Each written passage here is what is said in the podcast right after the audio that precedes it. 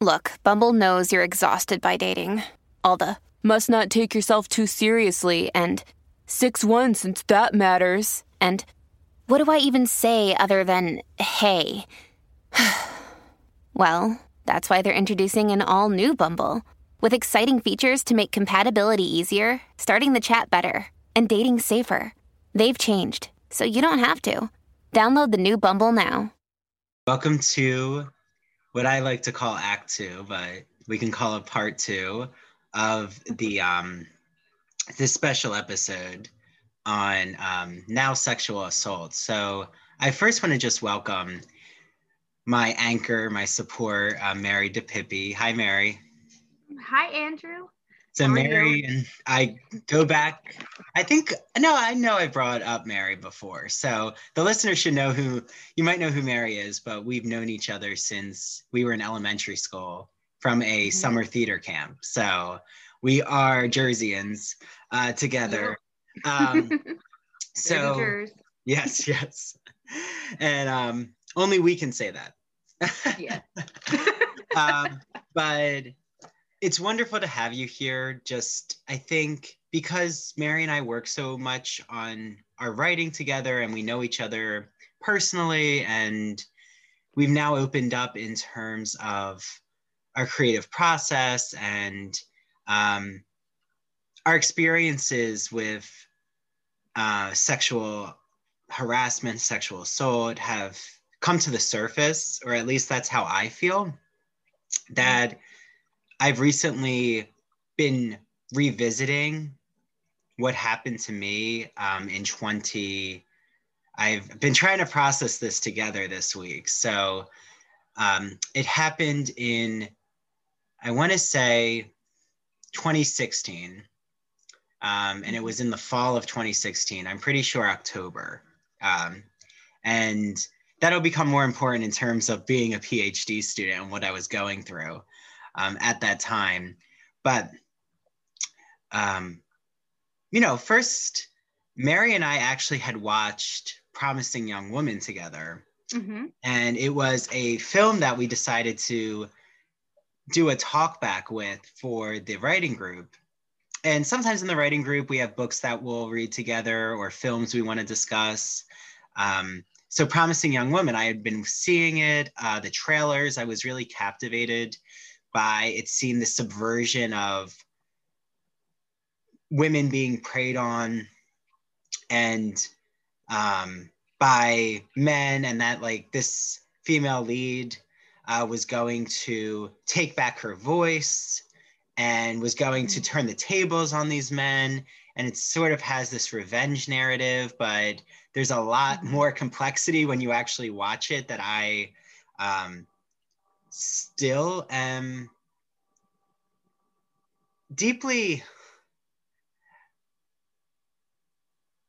troubled not by not troubled by the performances troubled just by there is no clear answer at the end of Exactly. what justice looks like and i think that's what i'm having the hardest part with in that film is it feels very powerful right and i i'll ask you Mhm. mary i mean what emotion do you still recall from just promising young woman I mean, like, it still like haunts me, and like not like in like a bad way, so to speak, but more of like, I mean, the ending was just so like you just wanted her to have, for me anyway, like I wanted there to be this very definite, clear justice happening for her and the people involved, and it's not so much like i mean there kind of is some justice but again like you said like it, it gets tricky because you go what is justice? Like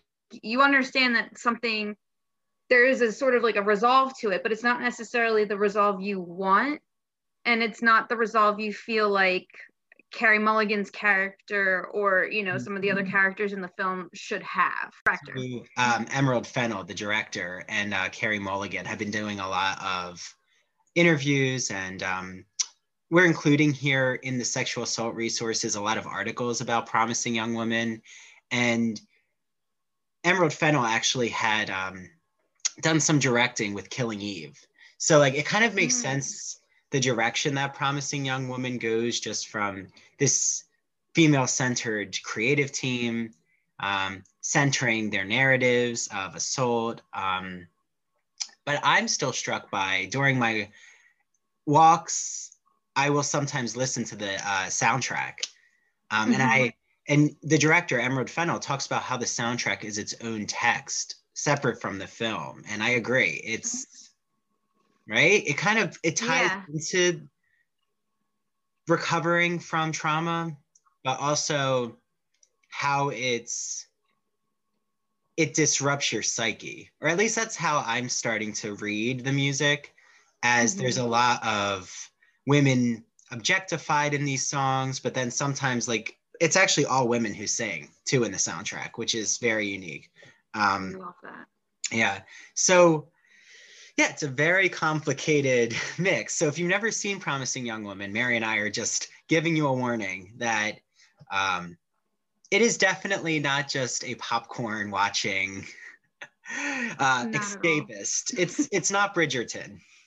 Um, and I mean, yeah, there's some problematic elements you might find in Bridgerton with, um, especially the sexual encounters uh, between the leads. But you mm-hmm. know, Promising Young Woman is, um, I guess, what you would call a social problem film in like the traditional genre, but um, yeah. that it really dissects a soul. And right. Yeah, and it's it doesn't give you exactly what you think restorative justice might look like.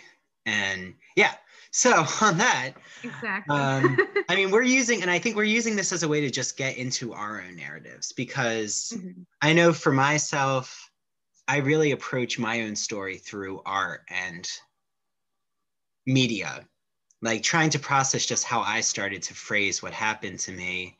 And as we're recording this, I had just, I've just started therapy. Um, mm-hmm. A few weeks ago, I started therapy. Thank you, Mary. Um, and the first session went really well. Um, and it's brought up a lot from my childhood, which isn't surprising because that's usually where the therapy heads first. Um, but um, very Freudian. Um, I don't have though a Freud Freudian therapist. I don't think they exist now. Um, but you know, it's really unearthed. Oh, okay. I've actually been dealing with sexual assault since I was a child. Like, so what happened to me during the PhD program is one incident of me having been traumatized two other times in elementary school so like this is something that I have feel like I've just continued to keep going and not really mm-hmm. ever sitting down and talking through it with a licensed mm-hmm. therapist to like admit that oh this has psychologically impacted me and I always turn to literature to escape from it. So for me, the library, literature, even my studies is all part of me piecing together the trauma, but also you know, um, accepting myself as being gay, like all of this is really part of, there's a lot of layers and mm-hmm. There is no one narrative. And I just realized there is no one way to explain everything because it's so, even I'll explain foggy just when I talk with you, Mary about mm-hmm. what it, what has happened to me in the past, um, a few years ago. But let me have you, um, if you're comfortable. Oh yeah. Um, what you're processing right now. Yeah, I mean, um, so for basically what I wanted to talk about, not necessarily sexual abuse, but verbal and emotional abuse, especially within, you know, romantic relationships. Um, when I first started um, I had gone to college for dance first when I graduated high school, and then didn't want to do that, and then did hair, and then decided again that I was going to go back to college. Um, so I enrolled in a community college. Um, I wanted to get a degree in psychology just because I'd always been interested in psychology and how the brain works and functions and how certain life events affect the brain and all that stuff. So I was in school for that, and I was also in this relationship that it started out great, but sadly, he suffered a huge traumatic loss in his life. One of his family members had passed. And that really, whether it create, and this is something I'm still trying to figure out whether it created the shift to like our downfall essentially in our relationship or if it was always this way and I was just kind of more like oblivious to it. Mm. Um, and it was just something that because of this event, you know, this loss, it got worse. Mm. So what happened essentially, you know, he suffered this traumatic loss and it was hard, you know, trying to help him get through it and, you know, trying to process it. Um, of course, at the time we were in our t- early 20s and drinking all the time. And as most people know, alcohol is a depressant. So the sadness and depression he was already feeling was being compounded and made worse. And you know he mm-hmm. became very verbally and emotionally abusive. And because i knew he had suffered such a great loss i kept trying to make excuses for him and in my head whether it was in my head or to other people just, just to be like well you know he suffered this so you know he's angry he's upset about this he's not necessarily mad at me you know but you can only talk yourself into that so much before it really starts weighing on you. And I could just feel this complete change in me where I felt like I was becoming slightly neurotic mm. because I wasn't feeling appreciated. I wasn't feeling like I was someone he loved or cared about anymore. I was just the crutch to lean on or the punching bag, you know, for his, you know, unfigured out, you know, traumatic emotions that he was experiencing. And it's just spiraled horribly. I mean, there was an incident with a weapon where he held a gun to his head because I had cleaned the house like that week before and he had gotten a ticket and I put the ticket inside of where he kept mm-hmm. his gun holder and you know of course he was like you know the safety was on the safety was on but I went from being someone who thought like, oh, shooting guns is cool, like going to a range and shooting guns is cool, you know, mm-hmm. thinking that, you know, as long as you know what you're doing, you know, not saying that I'm like, oh yeah, like Second Amendment, you know, like I think there's a responsible way to have guns, but to have that experience to see the person you truly care about the most put themselves in that situation. And it's not like he was across the room, he was sitting right next to me. Mm. And I mean, it was just traumatizing beyond anything I think I had ever experienced. At- Mary wanted to add the following section to explain how she was processing the trauma in the moment, not fully realizing the psychological toll that had just occurred from her watching her ex boyfriend put the gun to his head. So I'm adding this section, and Mary wanted us to hear her thoughts and what she did right after this happened, and now how she looks back at that moment and has analyzed it. It's really powerful, and it was really important to make sure Mary included this section for all of you to hear. So, after my ex boyfriend held the gun to his head, uh, the first thing that I did, just because I really didn't know what to do, was go to Wawa and buy myself a pack of cigarettes, which I had been trying to quit and actually had been doing really well quitting. But when that happened, I mean, I was traumatized, you know? So I really didn't know what else to do and he also hated that I smoked. Just like felt like I was getting back at him in some way by doing that. But you know, of course, so I went, came back, smoked like a cigarette or two, chain smoked a cigarette or two, I should say, and then went back in the house. And everyone who was still there was just sitting in complete silence. So like, I don't know what he talked about with them. I don't know if he apologized to them.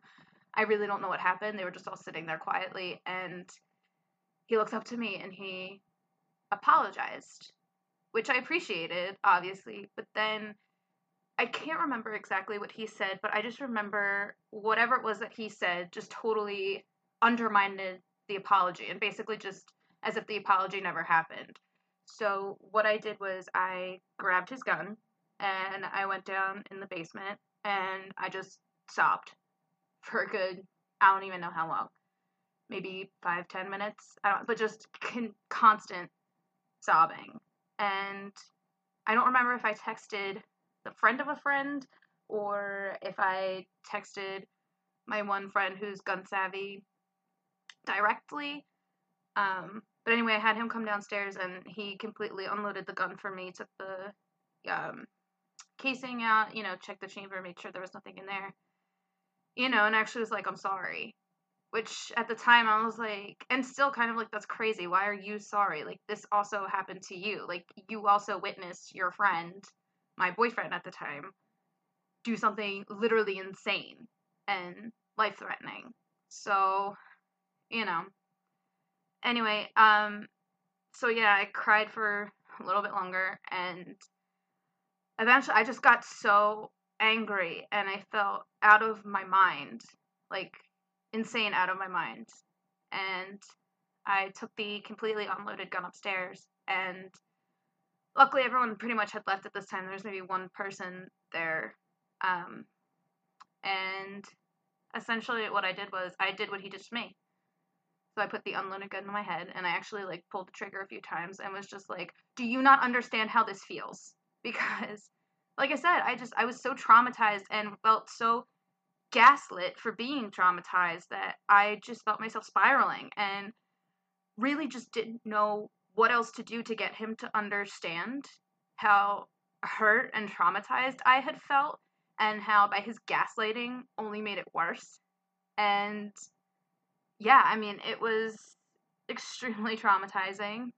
And I mean, like I said, the best way I can describe the way that I was feeling was that I literally felt out of my mind insane. Like that I was just spiraling and did not know fully how to control my actions and you know, I I just hope that, you know, if there's anyone out there listening who is in this situation can understand that what you're feeling in that moment that's completely normal. There's nothing wrong with the way that you're feeling because you are being traumatized. And being gaslit on top of being traumatized does not help anything. It makes it a lot worse. At that time, and it just, like I said, it just got completely worse from there. And one thing I do want to point out is that there were so many times like you would have thought like okay that she should leave. Like that's that's the moment she's gonna leave. She's done. She has to be done with this. Like and you just you don't think that because you're so like when they say love is blind they truly mean that but also when you're experiencing trauma and just the repercussions of verbal and emotional abuse from having feeling you know like i said feeling just unappreciated and feeling like you're not doing enough and that you aren't enough for this person because that's what they keep whether they tell you that outright or what my ex did was hint at it a lot and you know just calling me names saying mean things stuff like that you know you really aren't in the right headspace to go okay i'm going to leave Mm-hmm. And I think that's why it is so hard for victims of domestic violence, uh, you know, verbal, emotional abuse, sexual abuse, why it's so hard to leave. It's not that you don't think you should leave or that you're not entertaining the idea of leaving. It's just you feel like I know, uh, like you just feel paralyzed. You feel like you can't do anything and that leaving isn't the right answer. In some mm-hmm. instances, I even tried to convince myself, oh, it's going to get better. It's fine. We just, we have to get through this. You know, he has to deal with this loss. And once he deals with this loss, it's going to be fine. But that's not always the case. And especially when you have your best friends telling you, like best friends who knew him before, like that was how we met through mutual friends.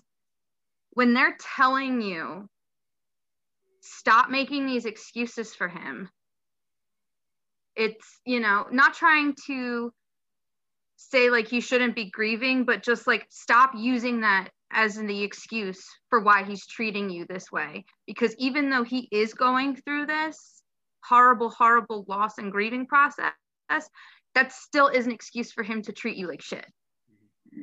So and at the time like i said i was trying to get my bachelor's and trying to work on doing school online which was something i had never done before.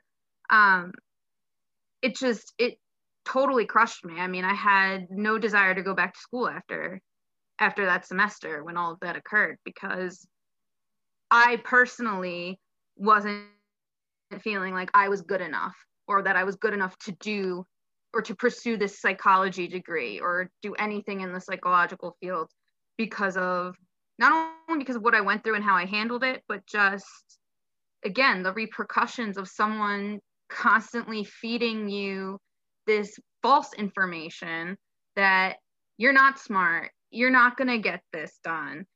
You procrastinate, you do this too much, you're too this, you're too that, you know.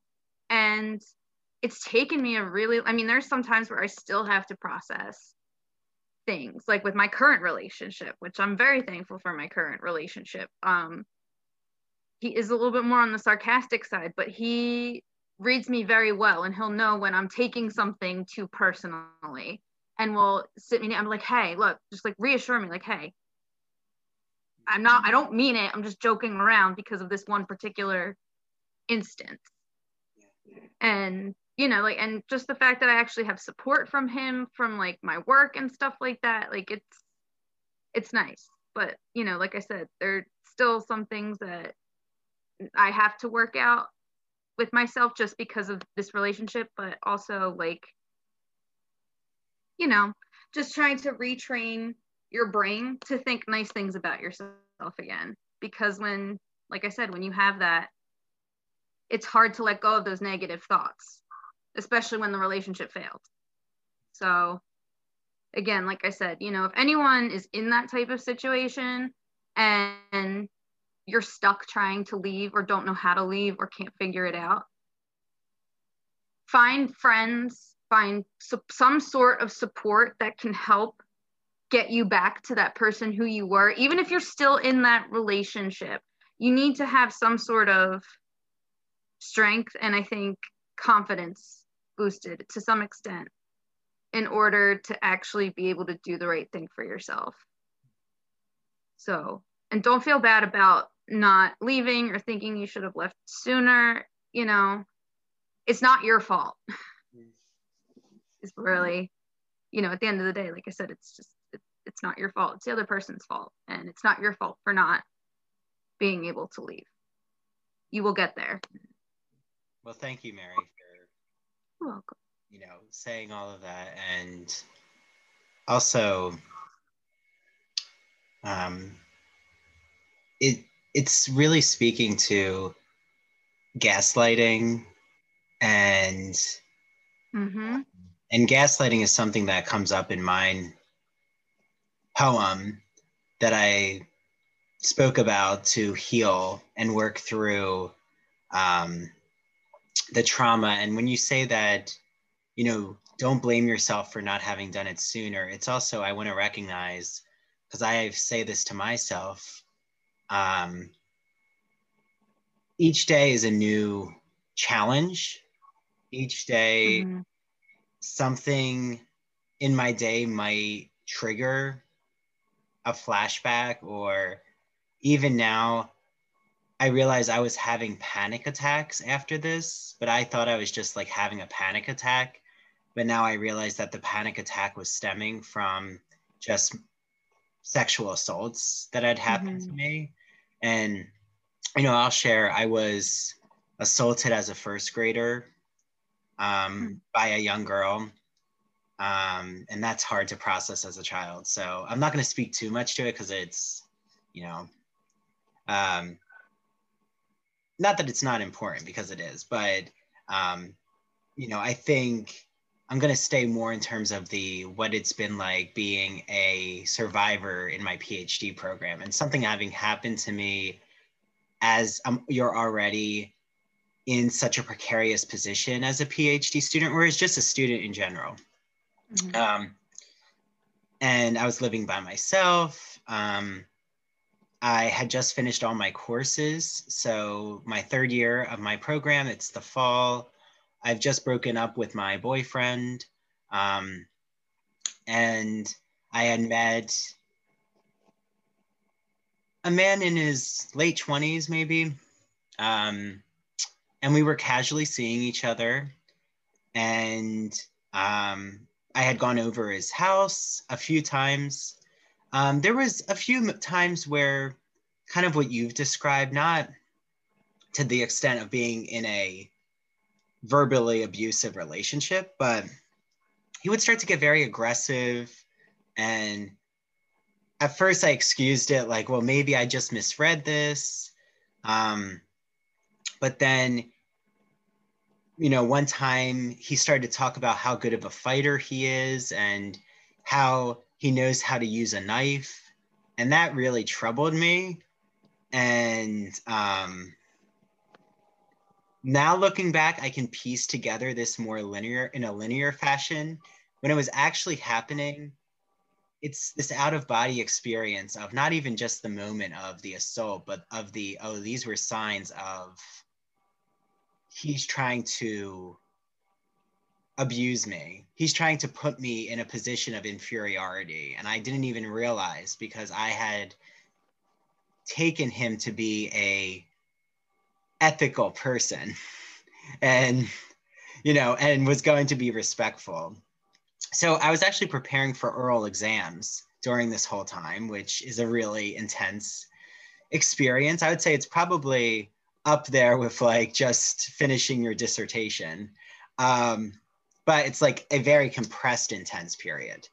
Um, where at least with your dissertation, you can extend some time and there's some availability to find support to like you know finish the dissertation with your exam you really do have to just get through that hurdle to even get to your dissertation um, and i had been really enjoying all the reading and um, you know had really wonderful relationship with who's now my dissertation director um, Su- well dr susan shekel um, who was so helpful for preparing for the exam. And I actually just recently told um, Susan uh, that I was assaulted right before the oral exam process. And she's, you know, of course, didn't know and expressed immense sympathy. And um, I said I wasn't telling anyone. I mean, it wasn't until the pandemic began that I actually wrote this poem um, in the summer. I think it was maybe May, and I posted it on Facebook, and it was a way for me to heal or just even piece together how I was still thinking about this. And uh, the most difficult part for me still is that I live in the town where this happened, and the house is only a mile from me. And that to me is going to be one of the hardest parts of continuing every day with this narrative and with the experience because I still think, what happens if I ever run into this man? Like, I haven't seen him. I saw him once after it happened. And that was the amount of my body shaking internally was so intense. And um, I actually, well, I'll read the poem soon, Mary. So, you know, you can also hear and everyone else who's listening but um, i'm including it too for those who need to read it you, or those who want to read it um, or if you want to see it written out um, i forgot his name after the experience um, not right away i would say about a month later i just didn't even remember his name and i didn't want to know his name so it wasn't like i just had amnesia i just was so insistent. I don't want to remember this abuser and assaulter.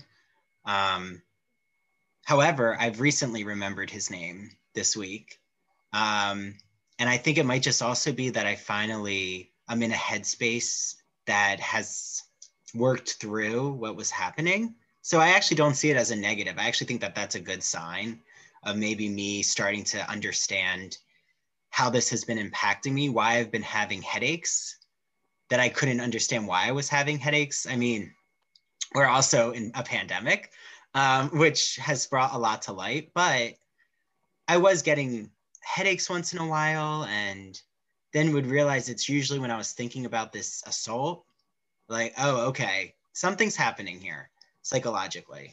Um, and I was doing a lot of intensive hot yoga to the point where like sometimes after this had happened, I would like start doing yoga. I would do like three hours of yoga every day or just intense, intense exercise. To uh, now I look back and I see, oh, Andrew, you were trying to just not have time to think about this. You were distracting yourself. But then I passed my oral exams. I finished a dissertation prospectus. I continue to do a conference every year. And I ended up organizing a Whitman symposium at the university two years after this happened. Um, maybe three years, but still. Uh, and I even like that summer after this happened, I went to Paris for a week for Whitman um, scholarship. So I like look back and I realize I don't even know how I did that. Like I don't know how I. It was almost this fight or flight. Like you just need to keep going and going because the university and the department demands this of you, Andrew.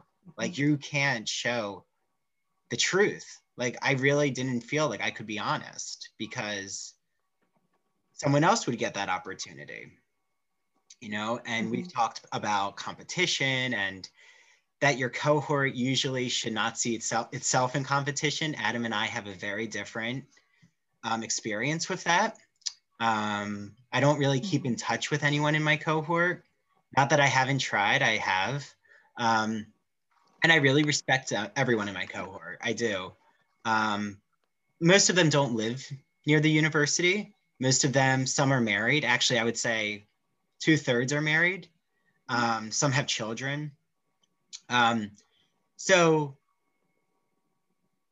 I have reached out to a few and we do show solidarity with each other. So there is a good support, but it wasn't that support where we could have like a writing group.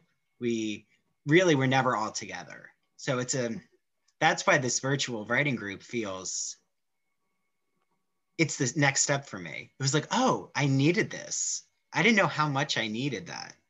Um, and the therapy feels the same way. And then I'm sharing with everyone here. Um, there was um, a queer studies conference in 2015, and I actually met a very, very amazing. Um, there's so many kind words I just have for his work he does. Um, his name is Fernando. I'm actually including um, all these resources that he gave to me. Um, so I want to make sure I just get his name right. Uh, Fernando uh, Lopez Jr. So thank you, Fernando. Um, he helps run San Diego Pride. He's actually actually the executive director, and he shared with us all an essay of his he wrote when he was sadly um, drugged and then raped after a nightclub experience um, in San Diego. So, you know, I appreciate that vulnerability to share your narrative. And I also included other narratives of male sexual assault survivors. So, like, I can speak as a male sexual assault survivor. And it is different than being a female sexual assault survivor. I've had these conversations with Erica. Um, I've had these conversations with many, with others. And I think the difference too is that when I, even when this happened, my first thought was, well, I can kind of laugh about it because what else am I going to do? Um, that I left my sweatshirt in that house, which mm. I was not happy about because I liked that sweatshirt. Um, and I got the sweatshirt back, which I don't know why I went back for a sweatshirt, but mm. again, I didn't know what had, I, I didn't know how, I knew, I knew my world had broken. I don't think I knew how immense the trauma was because you don't. I mean, your body's not ready to handle all that. Um, and I said, I'm not going to call the police here. I live on Long Island. I live in a very like broy culture. Um, the police here, I've seen them and I don't think they'll believe me. Not even do I think they're not going to believe me. I think they're going to blame me. Um, and I was not ready to deal with that. Maybe they would have really accepted my truth. I don't know. I mean, I'm not, there are some very, very, um, there are some police departments that are very well versed in sexual assault, but that had not been the case that I've heard about Long Island. Um, mm-hmm. I also had some skepticism about the university, like even going to the hospital. Um, again, I could have. So I'm not saying that I mm-hmm. couldn't have, because I could have done a rape test um, and have reported it. And like that's where I said I can't think back about what if I had done that because I'm here right now, the Andrew in front of you and the Andrew you're hearing. Um, but right now, I have found through Fernando's help um, a survivor, LGBTQ survivor support group, which I'm going to be starting soon. And I am really, really eager because I need. That's need. amazing. Yeah. And it's very specific. And I think I want to feel that I'm supported by other LGBTQ survivors, um, mm-hmm. just to feel that I'm in a safe environment. Absolutely. Um, but yeah, so I'll share the poem and that might open up a lens and we can just debrief. Um, but it does feel good to say this because, you know, when I had had all my conversations with those in the department, I think everyone would probably say, I can't mind read. That would be wonderful if I could mind read from those in the department, what they're all thinking. that could help me with my dissertation. Um, but I don't think they would ever say, "Oh yeah, we could tell Andrew was going through trauma." Like I, I've actually heard the opposite. Like, "Oh, you seemed fine." And even in my yoga studio, I think they were just like, "Oh, he's dedicated to these classes." You know, mm-hmm. and well, you, I don't think I knew either what I was mm-hmm. going through which is what I'm discovering now that, oh, I was going, I still am going through recovery, which, mm-hmm. You know, I wouldn't have wanted to define myself as being affected, even like a year ago, right. I was still probably in denial of being affected by this. Um, okay, so here's the poem. Um, going to say that it is um, there's a content warning, definitely. I mean, this whole conversation has been there's that's why Adam and I did a content warning for both of these discussions. But you know, now that I'm reading a poem, it is um, it might affect you with the explicit nature. So I just want to let everyone know that.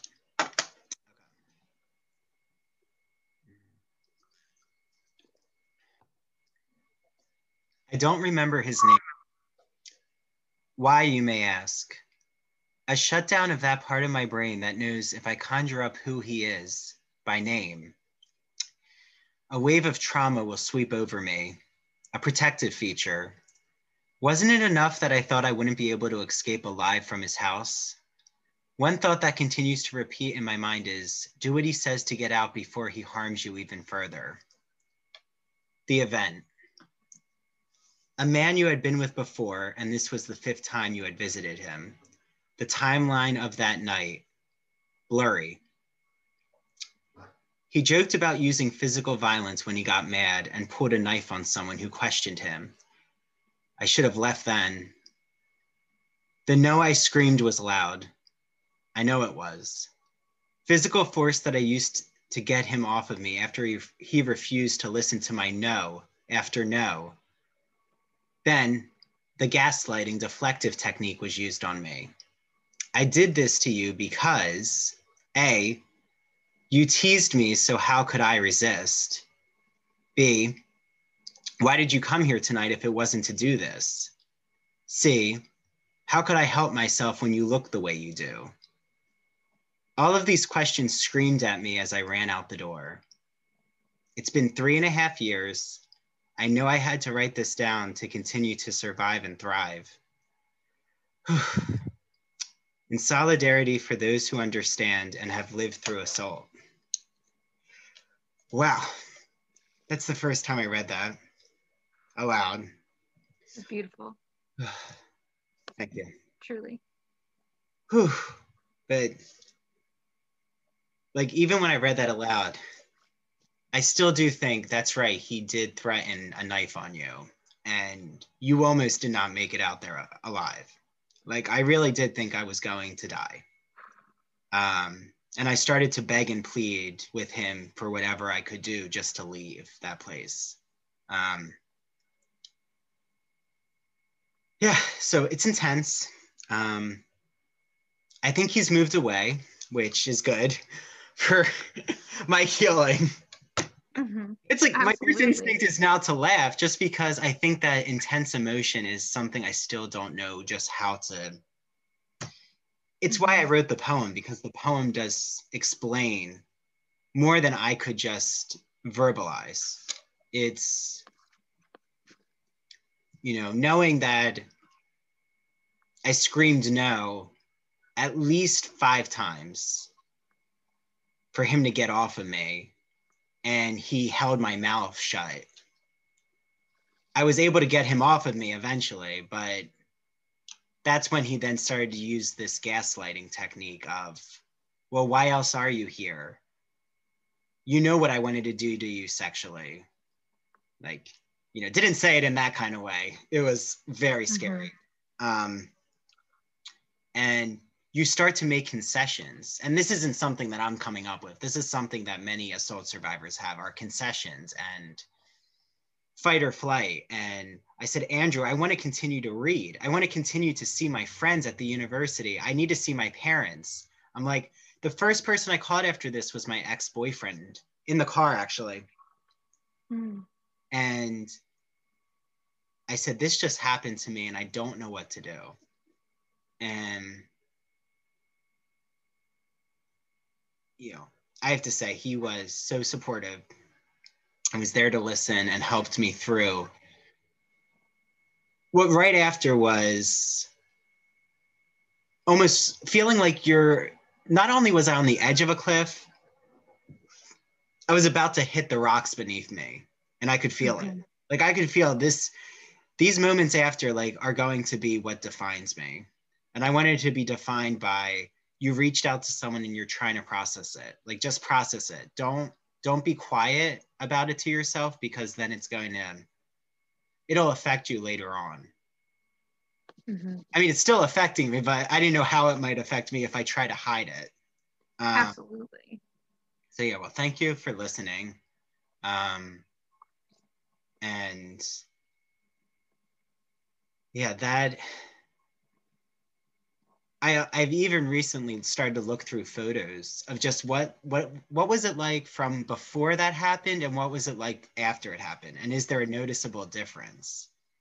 And I will say there was like a lighter Andrew, like just lighter with lighter in terms of my mm-hmm. facial expressions and feeling um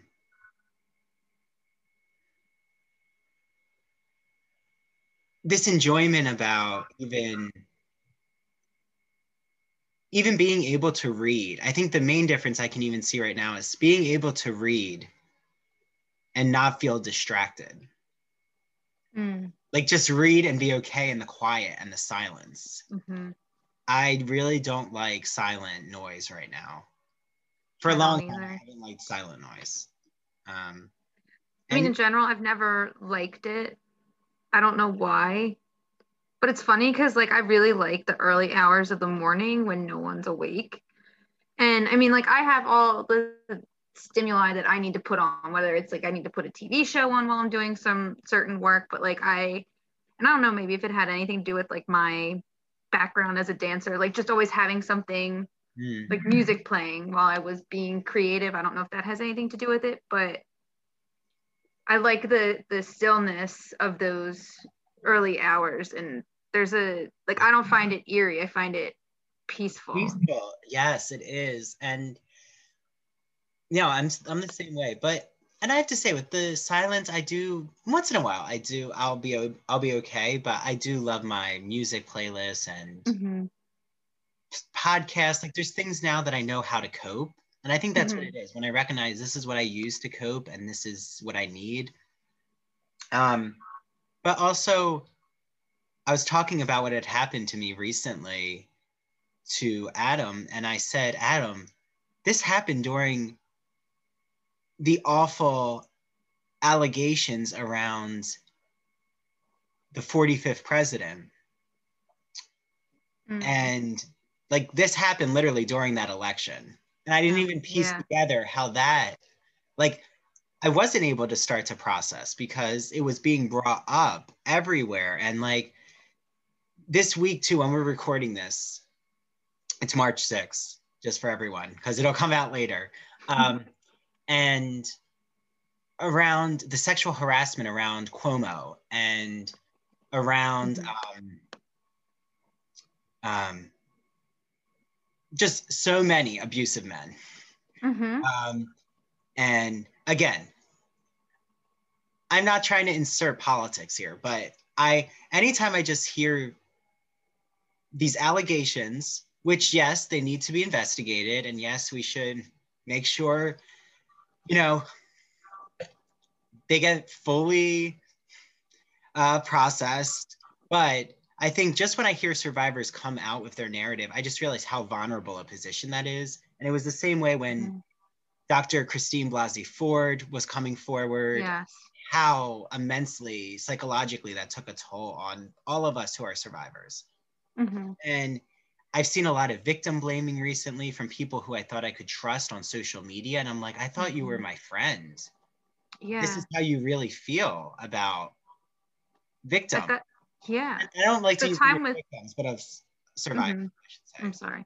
No, I was just gonna say, like at the time with like with 45, when he was coming up and all the allegations were coming out against him, and just like it was disturbing to hear from my own like extended family members that oh well they're just doing this to make money why they would they should have came out sooner and it's like to, i was just like are, are you kidding me this is one of the most traumatic experiences that could have ever occurred in their lives and you have the gall to say when they should and should not come out with their story like how how dare you try to tell a victim when they can and cannot come out. It's not on your stories. It's, it's not on. It's infuriating. It's not on someone. To, exactly. I've voiced that a lot recently, which is it's not on someone else to decide the terms that a survivor steps forward. Mm-hmm. That is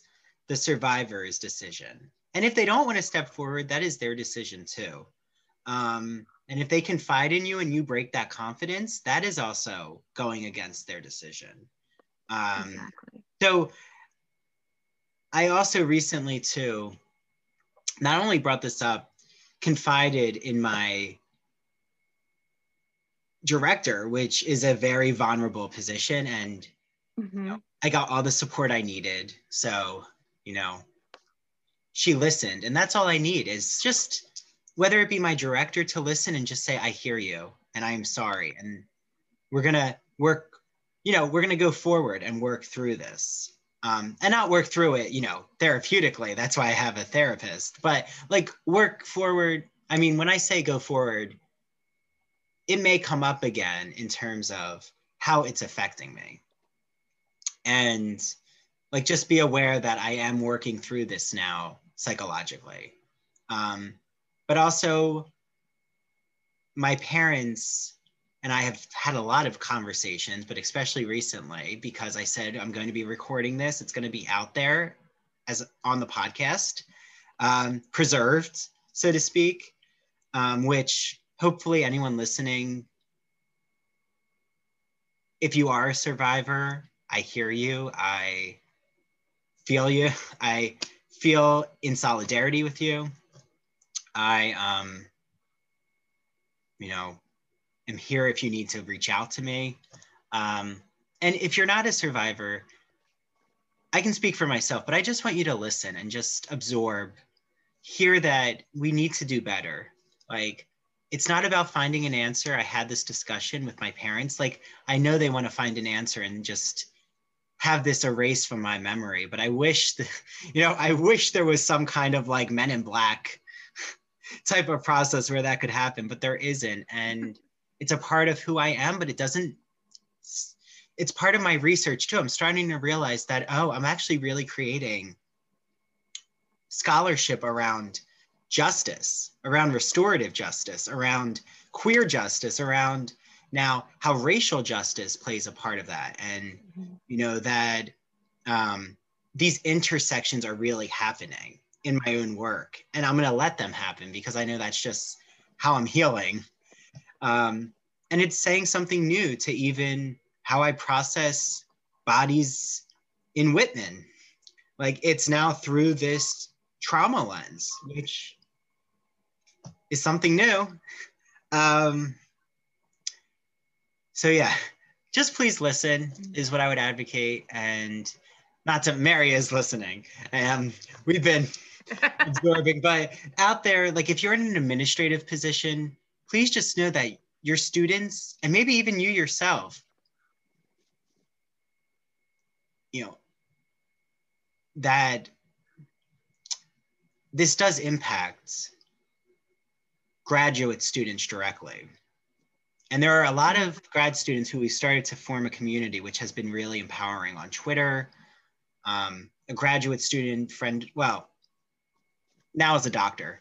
Um, so I'm going to give the credit to that student who has come forward. Um, I'm going to see if I can get that um, see, I said student. If I can get that doctor, um, doctor um,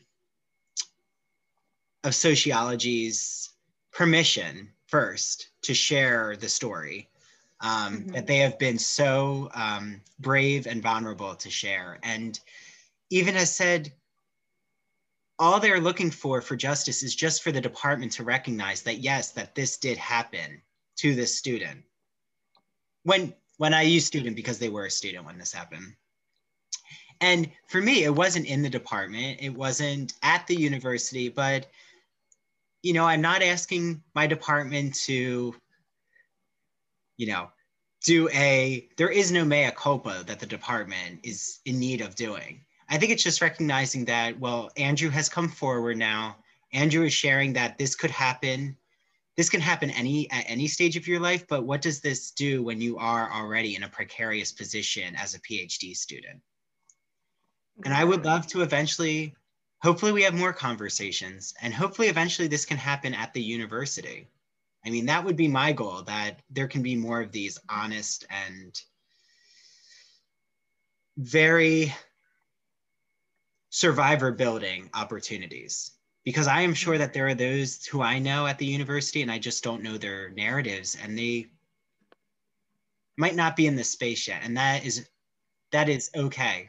Like know that you might not be able to process that yet but when you are ready to process that there is a support group there is a community that is ready to virtually embrace you mm-hmm. i am ready like i and as am, far as like you said yeah. about the school and everything like the administrations in school um i think it's just important that like you said that not not only that they need to listen but that they need to recognize that just because someone isn't being physically abused and you can't see the actual abuse on them physically it's not that it's not happening up here mm-hmm. in the headspace and like you said when you're in such an intense situation of grad school i mean just with the workload and everything that you're trying to do and accomplish for your future goals and career goals you know it really you know affects and takes a toll on how you're presenting your work how you're doing your work how you're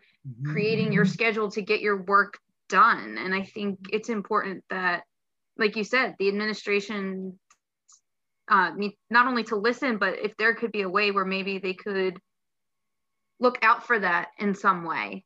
And why, as an instructor myself, I'm very, very, because of my experience, like as a queer man, but now also as a sexual assault survivor, when I introduce very very difficult conversations um, this has happened when i've taught um, queer theory around um, violence or queer theory around um, even just fetishism or racialized violence, especially racialized violence. Mm-hmm. Um, I remember I did teach the color purple, and that is a very heavy text. Um, or when I taught a film class, uh, it comes up a lot, especially in the visual um, mm-hmm. media. That I think because I'm I'm informed from my own view. I do a lot of content warning. I introduce the material before showing it. Like I make sure we have a discussion about what we're about to witness and just you know what it, how it might affect you as a viewer, right? But also we are readers too. In we are readers and readers have different responses. We have psychologically different responses. We have different embodied embodied personas, just how we orient ourselves. Or i mean we're not always aware of how we're orienting ourselves but phys- philosophically how we're oriented. Um, is going to affect mary differently than it'll affect me. And but if you as an instructor can just be aware that i have to like bell hooks says in teaching to transgress which the writing group has heard me talk a lot about because i've been adding it to my revisions for my article. But it is such a good text and bell hooks talks about the vulnerable instructor and by vulnerable, it's not that you're going to be ready to feel traumatized by your students. No, no. Like, not vulnerable that you should be in danger as an instructor, but vulnerable that you start to open up a little about what you're comfortable sharing with with your students. I mean, my students know that I am a queer man. I actually haven't talked to them openly about being an assault survivor I'm not sure about that yet. That's something I'm not ready to discuss with my students yet. And I don't know if if I will, but maybe that's a discussion I'll have eventually with others in my department. I'd be curious about their thoughts. So there we go. There's an open invitation. Um, even with my therapist, that could be a really interesting question. Um, especially if I'm teaching material around assault. Um, like if I taught promising young women, should be a very heavy film to teach. Um, but I think would be an important conversation, but it's heavy. Um, yeah, how to navigate that. Um, and there is no answer. I think that's what it is. There's no one answer. There's going to be different answers depending on who you're trying to um, who you're trying to inquire information from, but also just the communities you're in. But um, open listening is my real uh, message, and also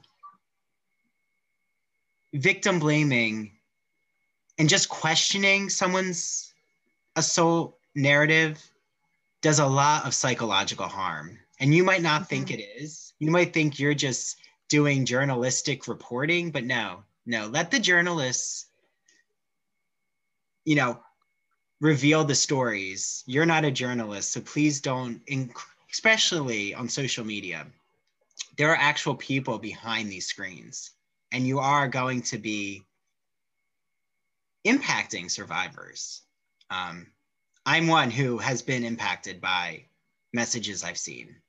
Um, just questioning like Mary said, why did you why did they come forward? Like, why should I believe them? Like you have friends who've gone through this and you're questioning is impacting your friends psyche and they might not be telling you that and the reason i haven't confronted a lot of the people who i've seen doing this is i respect them i know that they don't want to cause harm psychologically and also the energy it requires to reach out to each of those people and not feel gaslit by them Mm. and not be attacked by them personally about my own narr- about my own assault like i don't want to be traumatized by them that's Right. you know but if you do think that you might have been victim blaming um it's never too late to just say and this isn't to me directly so this isn't that people have to reach out to me this isn't about me because i know this has happened to many people many survivors it's never too late to just say i don't know I don't know how to fully process someone's assault, but I am willing, but I know that I want to listen and I'm going to become a better ally. Mhm. And as for resources, right? I think that's just as writers, as teachers, we always want sources. So it's never, it's not a weakness to say, I just need resources. Does someone have resources to help me, to help inform my views because trust me people will send you resources um, we have Mhm. sources here feel free to use our resources um, and i just want to thank you mary for whew, a really i know it was intense but i do feel that this helped me just process what happened and i'm moving over the hill I can actually see myself now like descending the Grand Canyon and eventually cuddling up to the fire at one of the campgrounds and having some s'mores. So for that, I thank you. Absolutely. And thank you for having me. Thank you. Okay, well, bye everyone. And our next um, our next uh, chat is actually going to be um, the four of us coming back together to just debrief with all of you. So bye everyone.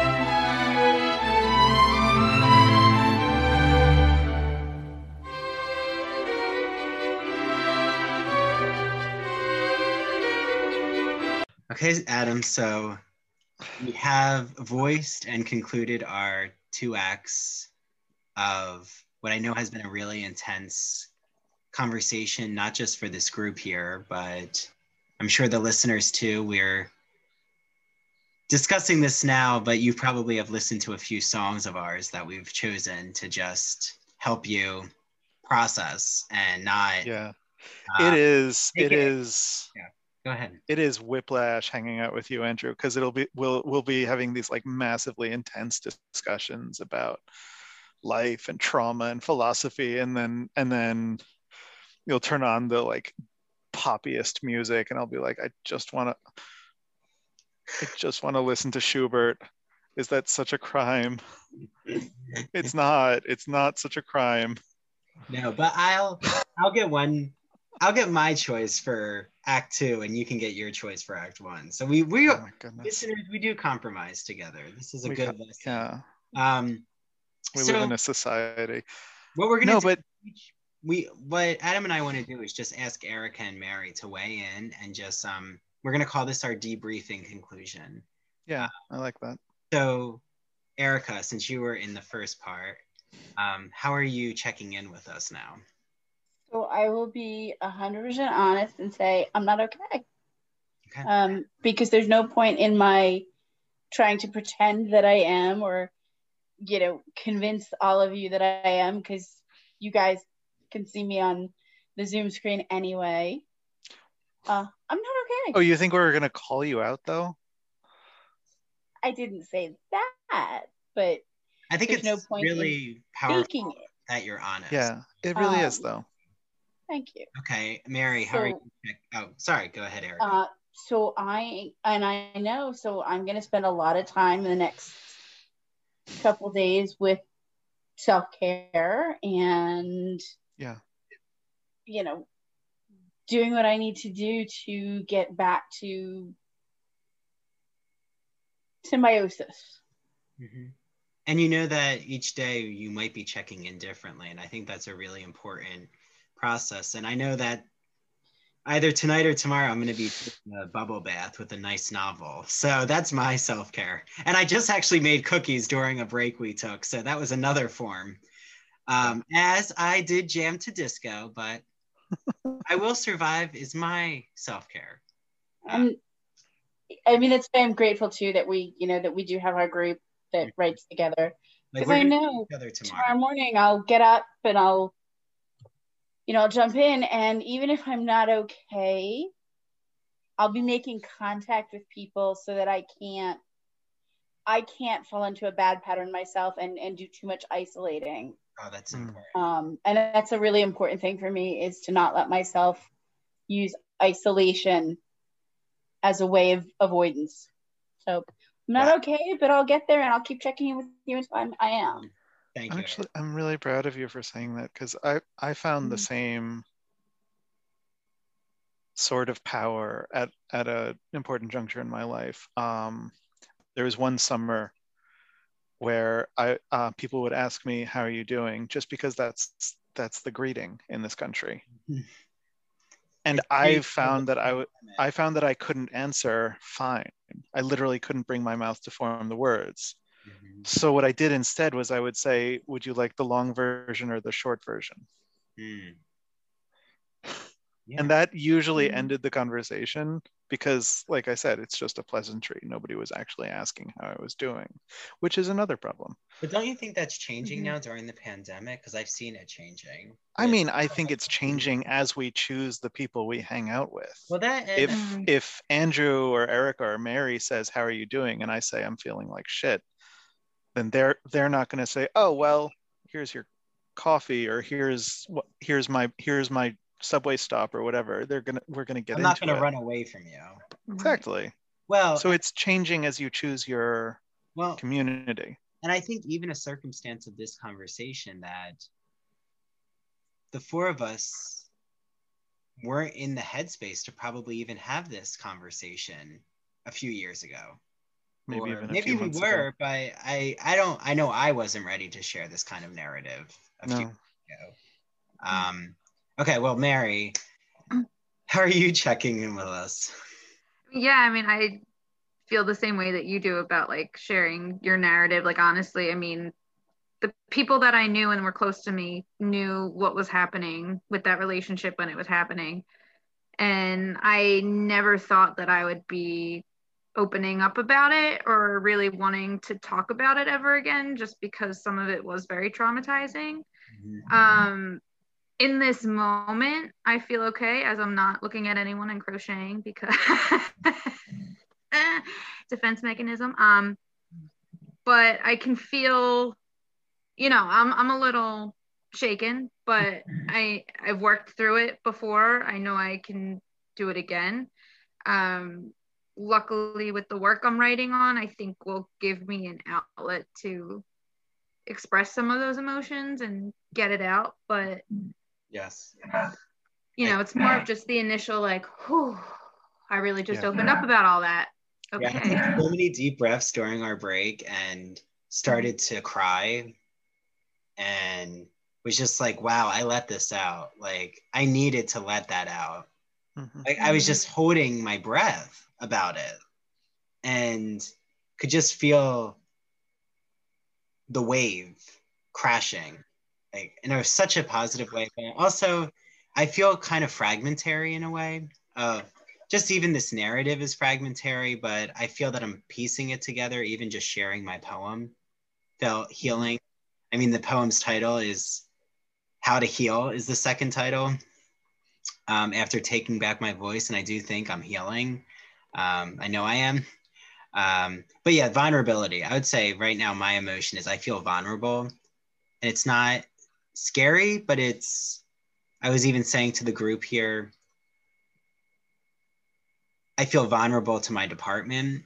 I feel vulnerable to those who know me very well. And I really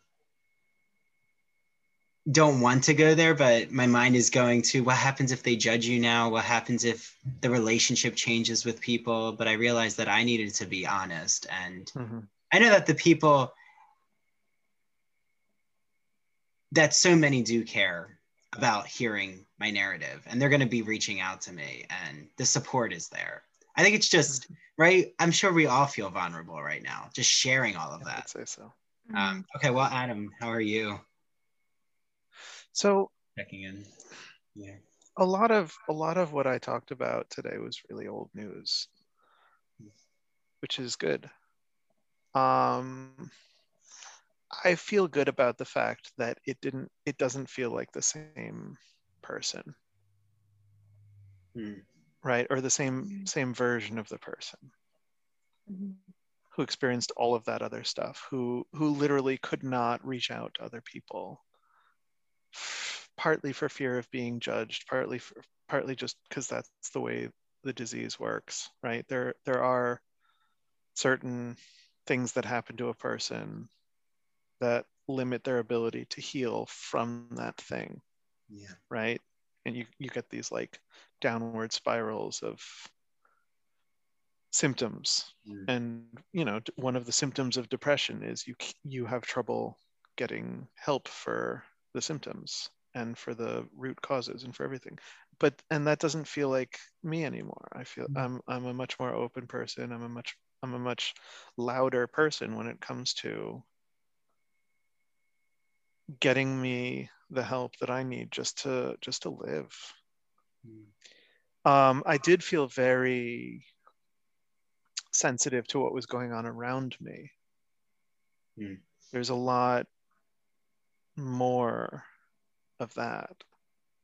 And I I mean I'm I'm glad you read what you read, Andrew, because it was it was new to me, even though I've read it before. It was it it it it felt like something completely different hearing you read it, hearing you pace out the lines and I don't know, breathe life into them and so on. So I appreciate that because that was a risk that you took of sorts, like you said. Um, letting your letting your letting parts of you Mm. go around unarmored that you're not used to doing. That's a good way to explain how I feel. Yeah. It, that's the vulnerability. yeah. And and as to just as to the whole situation, there's a lot I mean, one of the things that I that I would feel remiss if if we didn't mention is that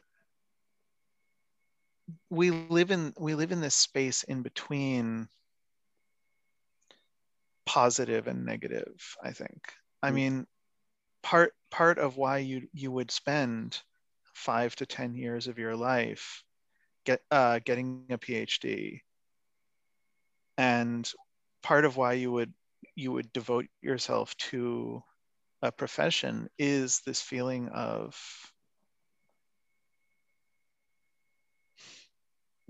I don't know. I was Um, gonna say it's because I know for me, what I do at the university fulfills so much of my passion, and I I feel so content in the classroom and just getting like Mary said that creative processing feelings and emotions that you're not able to always verbalize, but maybe it can come yeah. through writing. Maybe it comes yeah. into when I close read a poem or when I talk about queer literature. Like it can manifest itself in even when I analyze grief and into the woods. That has really helped. Just hearing how students respond to that and even just how I respond to it because it's I always I feel I'm always learning. I really am. I I never I don't feel static in this in academia. And mm-hmm. that I was going to use also though, which you know is interesting that you and I, who come from very different fields and very different perspectives on the whole thing, would both choose. Because for me, it's about using that passion to create change and to sort of move things in a direction where things are better. Mm. Not just for me, but you know, because it's a lot of the time it's not about me, but better for somebody, better for students, better for you, better for whoever you know whoever it is that i'm working with um where you know people have that that ability to you know that empowerment that ability to be their own superhero sometimes. Yeah. Well, um shared with me a lot of um their thoughts about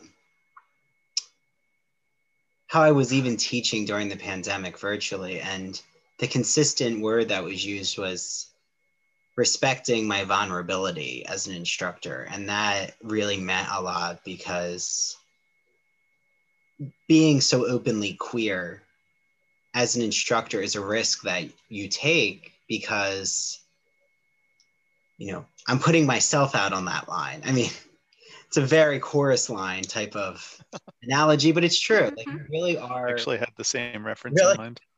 you really are I was listening to it today too. Oh, there we go.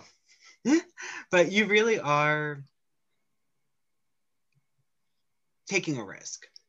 And to see that my students are, I see their journey and just, and other like faculty members and my relationship with them, and that with the grad students, with the writing group, with other scholars, that it does I'm not, I can't go back from being so honest. And for that, I'm grateful. Like, for that, I'm grateful that how I see the society differently, say, just from my own lived experiences. I would never take away what I bring to the table. Mm. Um, yeah and you know maybe i can't retrace what it was like before the assault but i know that i'm proud of who i am today. Yeah. That's important. I think that's a huge part of healing as well is finding your self-worth again and feeling good about yourself. And i know i said it before in our section but like having confidence in yourself mm-hmm. is very yourself yes. is how I put it. But yeah. Um, uh, and I love learning from you and learning with you. I mean, it's, you know, it is always such a joy to collaborate with you and, and to, to talk about your work and to, to like get to dig into it together sometimes. And, you know, and, and so, you know, we've really kind of been able to connect mm-hmm. that way too. As a writing group, because I really want listeners to know this. I the last few weeks everyone around me I've noticed has been making such turning the corner or coming to self-knowledge like there's been such a powerful enlightening spark going on and I don't know what the causes of that, but all I know is it's really amazing to tune into. Oh, we're all really learning right now at an accelerated rate. And it's okay that we don't have these answers. And we're going to just try to check in um, with each other. And yeah, I'm excited. I'm excited to see where the next few weeks take us all. And I think it's good we end on optimism because, um, you know, it's like I'm making, we're, we're all making our way back up the roller coaster hill. But I kind of just want to stay at the top. Uh, where we're just stuck, but like stuck in a very positive way. That's literally not how roller coasters work. Well, you can No be excitement if we always stay there. We could all just be You know? stuck and Mhm. watching the sunset. You know, it's a very maybe someone brought Mary brought a picnic on the roller coaster, so we're eating some cheese. You never know. Hey, Andrew, if you get me, you know, if we get stuck at the top, you're never gonna get me to claim the title poet. well, on that note, I know I wish everyone out there um, that, however you're processing what you currently listen to, that it speaks to you. Either you learn something new, maybe you really have a lot of questions. Um, we have a lot of resources, so hopefully you can use them. You could email um, those of us who um, I know I'm going to leave my email. I think, well, you know, each of us will do it at our own uh, dis- discretion, but you could reach out to any of us who leave an email. Um, follow us on Twitter and you can reach out to us that way. Yeah. Like when you say it, Adam, can you say it? Oh my goodness. Um, well, I was gonna say you can like um, you can send us messages through the podcast, and you can send us messages on Twitter at Ivory Boiler Room and through our Facebook group, the Ivory Tower Boiler Room. Um, And they can be and you you can you can you can mark them. Like you can say I- um, i want to i want to say something to erica or i want to say something to mary. Both of whom are on twitter. If you guys would like to plug yourselves for a moment. Oh yeah. So how can they follow you, Mary? Yeah, sure. On Twitter and Instagram, I am at Pips, D I P I P S. Um, that's my personal one. Then there's also like my podcast, but I don't know that I should plug Yeah, that. go Oh, for it well, Are okay. kidding? I am plugging it here. Okay. or um, there's also at the Nanny Reviews on Twitter and Instagram, and on Facebook it is the Nanny Reviews with Mary to Pippi. Nice. Okay. And Erica, how can they follow you? Um, the best place to follow me is probably on Twitter. Uh, and my Twitter uh, is Oh yeah, say it. Say it. okay. it's what the mama saw, and it's all one word. I love it. Um, Love it. but you can find me there. every time i get that fucking song stuck in my head well, then I did my job. good, good. Well, it's a good song I, I just like to have a choice in the matter please well, we're sending everyone a virtual hug. Mhm. Um, may you all find the support you need. Stay safe and healthy. Um, we're getting through this together, here here um, and there is a light at the end of the tunnel. That it is there. It is there. Okay. Well, bye everyone, and Adam, bye Adam. everyone See you in Bye. the spring. Bye. Yep.